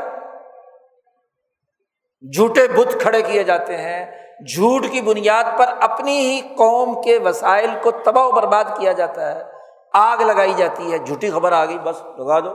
مار دو، توڑ دو، پھوڑ دو۔ اور اپنے ہی بندے داخل کر کے نقصان کیا جاتا ہے۔ انتشار پھیلایا جاتا ہے۔ ڈیوائڈ اینڈ رول کی سیاست کا استعمال کیا جاتا ہے۔ اپنی من پسند پارٹیوں کا تسلط کروایا جاتا ہے۔ اور وہ پارٹیاں جو اپنی کسی زمانے میں من پسند تھی اس کو اگر ختم کرنا ہے تو اس کے لیے اقدامات کیے جاتے ہیں۔ تو یہی تو سسٹم کی خرابی ہے۔ آج ہمیں سوچنا چاہیے کہ انیس سو چھتیس کے الیکشن میں اس پنجاب کی حقیقی قیادت کو پیچھے دھکیل کر جن لوگوں نے خوشیاں منائی تھی، آج انہیں کے ذیلی پارٹیاں آپس میں ایک دوسرے کے خلاف وہی کام کر رہی ہیں جو اس پنجاب کی اس حقیقی پارٹی کے خلاف کی تھی۔ یہ عبرت نہیں تو اور کیا ہے؟ جی؟ کم از کم جہاں جس پنجاب میں آگ لگائی جا رہی ہے اس کے لوگوں کو تو عقل سے کام لینا ہے کہ اسی کی ذیلی وہ پارٹیاں، بھائی، اس وقت جس پارٹی کو میدان میں لا کر لانچ کیا گیا تھا، اسی کی شاخیں ہیں نا یہ۔ اب یہ بھی ایک دوسرے کے خلاف وہی حربے استعمال کر رہی ہیں۔ یہ بھی سسٹم ہی کی پارٹیاں ہیں۔ یہ کون سا آزادی اور حریت کی پارٹی اس کا مطلب یہ ہے کہ پچھلے سو سال سے اب تک ہمارا سیاسی شعور وہی چل رہا ہے۔ یا سیاسی بے شعوری استعمال ہونے کی، انتشار پھیلانے کی، گروہیت پیدا کرنے کی، اجتماعیت کو توڑنے کی، اپنے ہی ملکی وسائل کو تباہ و برباد کرنے کی۔ اور اگر یہ شفاق نظام مسجد توڑ کر سیاست کے مقاصد حاصل کرے تو جو اس وقت مسجد بنانے کے لیے سکھوں سے لڑ رہے تھے، آج وہ مسجد موجود ہے؟ نہیں۔ آج بھی اس مسجد کے، اس گردوارے کے تحفظ کے لیے سیکورٹی فورسز کڑی ہیں۔ بھائی، جنہوں نے اس وقت احرار پر الزام لگا کر کے جی یہ مسجد کے لیے کام نہیں کر رہے، او بھائی، انیس سو سینتالیس کے بعد تو تمہارے پاس اقتدار تھا تو مسجد بناتے۔ وہ اسی مسجد کی دوبارہ تعمیر کرتے جس مسجد کے لیے تم نے سارا آگ لگائی تھی اور انتشار پیدا کیا، اب تو اقتدار تمہارے پاس ہے۔ ان پچہتر سالوں میں تم نے وہ مسجد بنائی؟ نہیں۔ مقاصد کی بات تو یہاں تک ہے۔ اللہ کا گھر تباہ ہوا ہوا ہے انیس سو پینتیس سے لے کر اب تک۔ جس کے لیے آگ لگائی گئی، جس کے لیے انتشار پھیلایا گیا، جس کے لیے تباہی پھیلائی گئی، اس کی تو کوئی فکر نہیں ہے۔ اور جو اپنی پلاننگ کے ساتھ ہی سارے کام کیے ہیں، وہ ہاں جی بڑے بڑے اشتہارات چھپ رہے ہیں، بڑا بڑا جناب والا ہاں جی تقریریں اور واز اور لیکچر اور پتہ نہیں معافیاں اور کیا کیا کچھ نہیں ہو رہا سوچنے کی بات، اس کا مطلب یہ کہ ہمارا اجتماعی شعور مس ہو چکا ہے اور یاد رکھیے، جب تک یہاں کا مسلمان انگریزوں کے زمانے کی دو سو سالہ جعلی تاریخ کو نہیں بھلائے گا، اس کی حقیقت نہیں سمجھے گا اور اس تاریخ کو صحیح تناظر میں نہیں دیکھے گا، اس کے مسئلے حل نہیں ہو سکتے۔ یہاں کی جتنی بھی انقلابی پارٹیاں ہوں، آزادی کے نعرے لگانے والی ہوں، تبدیلی اور انصاف کے دعوے دار ہوں، وہ پہلے دو سو سالہ انگریز سامراج کے تسلط کی تاریخ کے حقائق تسلیم کریں۔ جو اپنی ماضی کی غلطیوں کو نہیں تسلیم کرتے اور حقیقت کی احساس پر آگے نہیں بڑھتے، وہ کس بات کے انقلاب کے دعوے دار ہیں؟ وہ کس آزادی کی باتیں کرتے ہیں؟ وہ کس تبدیلی کی بات کرتے ہیں؟ تبدیلی یہ نہیں ہوتی کہ سو سال گند بچاؤ اور اس میں اعلی کار رہو اور جی اب ہم بدلیں گے جی اب ہم آزادی حاصل کریں گے، اب جی حقیقی آزادی ہونی چاہیے، اس کے لیے نعرے، اس کے لیے پریس کانفرنس، اس کے لیے بندوں کو مروانا اور لڑوانا اور میدان میں لانا۔ یہ تو کسی نئی گیم کا حصہ ہوتا ہے۔ تبدیلی کا مطلب ایک عمارت بن گئی، بنیاد رکھی گئی، دیوار بن گئی، اوپر تک پہنچی ہوئی ہے دیوار۔ اب اس کو تبدیل کرنا ہے۔ بھائی، جس بنیاد پر دیوار آ رہی ہے، اس سے تبدیل کرنے کا کیا مطلب؟ ادھر کریں گے تو ادھر گرے گی، ادھر کریں گے تو ادھر گرے گی۔ آپ کو اسی کے اوپر کرنی ہے تعمیر۔ ردا اسی کے اوپر لگنا ہے۔ کوئی بے وقوف مستری اور احمق انجینئر ہوگا کہ بنیاد کہیں اور رکھی ہوئی ہے، تو بنیاد جھوٹ پر ہے، بنیاد بدیانتی پر ہے، انگریز سامراج کے تسلط پر ہے، ان کے مفادات کی احساس پر ہے۔ اس سے تو برات کرنے کا اعلان نہیں کرنا چاہتے۔ بنیاد بنائیں اس انگریز کے دور سے پہلے کے پنجاب کی، سندھ کی، خیبر پختونخوا کی، بلوچستان کی۔ اس خطے کی دھرتی کی کہ اس وقت کیا اولیاء اللہ نے کیا کام کیا تھا؟ انسان دوستی کا کام کیا تھا کہ نہیں؟ داتا گنج بخش نے، شاہ عبد الطیف بٹائی نے، خوشحال بابا نے۔ ہاں جی۔ یہ حریت پسند اور جو تاریخ کے اندر اس خطے کی اجتماعیت کو برقرار رکھنے والے ہیں۔ جی۔ کوئی بھی ہو۔ انہوں نے یہاں کی دھرتی کے ساتھ کیا کام کیا ہے؟ اور انگریز کے بنائے ہوئے دو سو سالہ نو آبادیاتی دور کی بنیاد کو اکیڑ کر پھینکیں گے اور اپنے ڈانڈے تاریخ کے اس سے پہلے کے رواداری، برداشت، انسان دوستی، آزادی اور حریت کی احساس پر جب تک اپنا رشتہ نہیں وہاں جوڑیں گے، پھر کہیں گے جی تبدیلی آ جائے، آزادی حاصل ہو جائے، معاشرہ بن جائے، بنیاد ہی غلط ہے۔ جی؟ وہ فارسی میں شعر شادی کا ہے نا کہ جب بنیاد ہی غلط ہو جی تو اس کے اوپر جتنی بھی عمارت جو ہے بناؤ گے، وہ بھی ٹیڑھی جائے گی۔ بنیاد ٹیڑھی ہے تو اوپر بھی ٹیڑھی۔ تو اب بات بڑی بنیادی سی ہے کہ جب تک اس دو سو سالہ غلامی کے نو آبادیاتی دور کی نفسیات سے ہم باہر نہیں نکلتے اس مذہب شدہ تاریخ اور اس کے اثرات کے تحت جو کام ہم سب لوگ مل کر، عوام بھی، وہی اشتعال انگیزی، مذہبی لیڈر بھی، وہی مذہبی افطراک سیاست دان بھی، وہی طبقاتی کشمکش سیکورٹی فورسز بھی، اسی نفسیات کے ساتھ جو انگریز سامراج نے یہاں کام کیا۔ جب سارے اس کے مطابق کام کریں گے تو پھر تبدیلی کس بات کی؟ انصاف کس بات کا جی وکیل بھی وہی کام کریں گے، مولوی بھی وہی کام کریں گے، سیاستدان بھی وہی کام کریں گے، پیر اور گدی نشین بھی وہی کام کریں گے۔ بھائی، ان پیروں، گدی نشینوں کو تو دادا گنج بخش کو معیار بنانا ہے۔ بابا فرید کو بہاؤدین زکریہ ملتانی کو، شاہ عبد الطیف بٹائی کو اور اللہ علماء ربانی کو۔ سیاست دانوں کو انہیں معیار بنانا ہے۔ جو انگریز سامراج سے پہلے یہاں حکومت کر کے گئے۔ لاہور، ملتان، سکھر ہاں جی شکارپور اور پشاور اور ان علاقوں میں جنہوں نے یہاں کی قوموں میں برداشت، رواداری، اتفاق، اتحاد۔ وہ جو مغل بادشاہوں نے اپنی اولادوں کو نصیحتیں کی تھی کہ یہاں مذہبی جھگڑے مت کھڑے کرنا، ہر ایک کو اپنے ساتھ لے کر چلنا۔ بابر نے جب کہا تھا ہمایوں سے تو جب تک اس کے ساتھ آپ رشتہ نہیں جوڑتے، آپ حکومت کا وہی اسٹائل جو انگریزوں کا تھا، سیاست کا وہی اسٹائل کہ جھرلو کے ذریعے سے الیکشن میں ہاں جی کسی کے کندھے پر سوار ہو کر میدان میں آئے۔ چاہے وہ مولوی آئے، مذہبی پارٹی آئے، کسی اسلام کے نام پر آئے، کسی انصاف کے نام پر آئے، اسے نہیں چھوڑتے جب تک آپ۔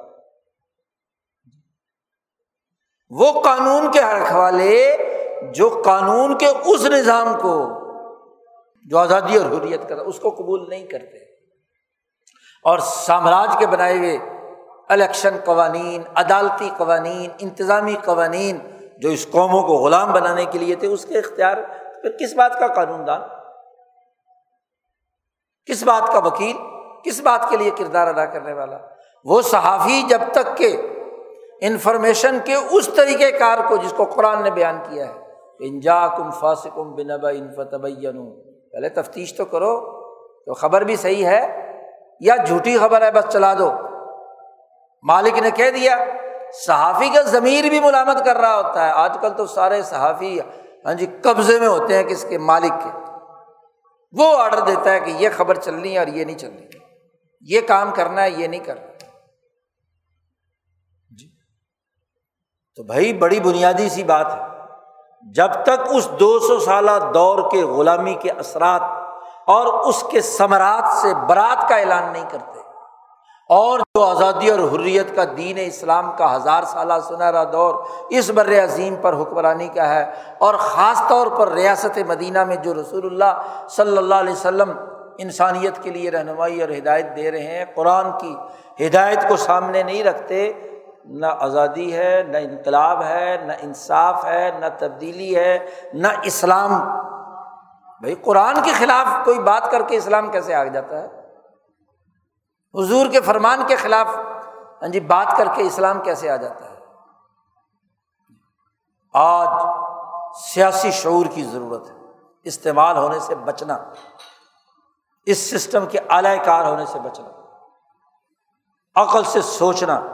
کہا نا تبین اچھی طرح بیان، تحقیق و تفتیش، کھوج لگاؤ، تو تحقیقی ذہن ہونا چاہیے نا، جستجو کا ذہن ہونا چاہیے، شعور کا ذہن ہونا چاہیے، اور ٹھنڈے دل و دماغ سے تصبتو تصبت ثابت قدمی کے ساتھ، سوچ جلد بازی نہیں، ایک دم خبر آئی اور بڑک اٹھے خبر آئی کہ فلانا ہوا ڈنڈے لے کے نکل گئے توڑ پھوڑ کرو، یہ کرو، آگ لگاؤ، اس سے انقلاب آتا ہے۔ اپنے املاک کو تباہ و برباد کرنا، اپنے ہی ملک کو نقصان پہنچانا، اپنے ہی مسائل توڑنا، کوئی عقل سے کام لینا چاہیے۔ تبین، بڑی بات۔ اور اسی لیے حضور صلی اللہ علیہ وسلم نے فرمایا کہ یہ جو تبین، سوچ سمجھ کر، تحقیق و تفتیش کرنا، یہ من اللہ ہے۔ اللہ کی طرف سے انسان کے دل پر آتا ہے۔ آدمی جب غور و فکر کرتا ہے، اس کی جد وجہد کرتا ہے، تو اللہ تعالیٰ صحیح، سچی چیز سامنے لے آتا ہے۔ اور اگر وہ یہ دعا کرے اللہ ارین الحق حقن کہ اللہ جو حق ہے وہ ہمیں دکھا دے۔ تو ضرور اللہ پاک مدد کرتا ہے، بتلاتا ہے۔ رسول اللہ صلی اللہ علیہ وسلم نے بھی اس موقع پر گو غضب ناک ہوئے۔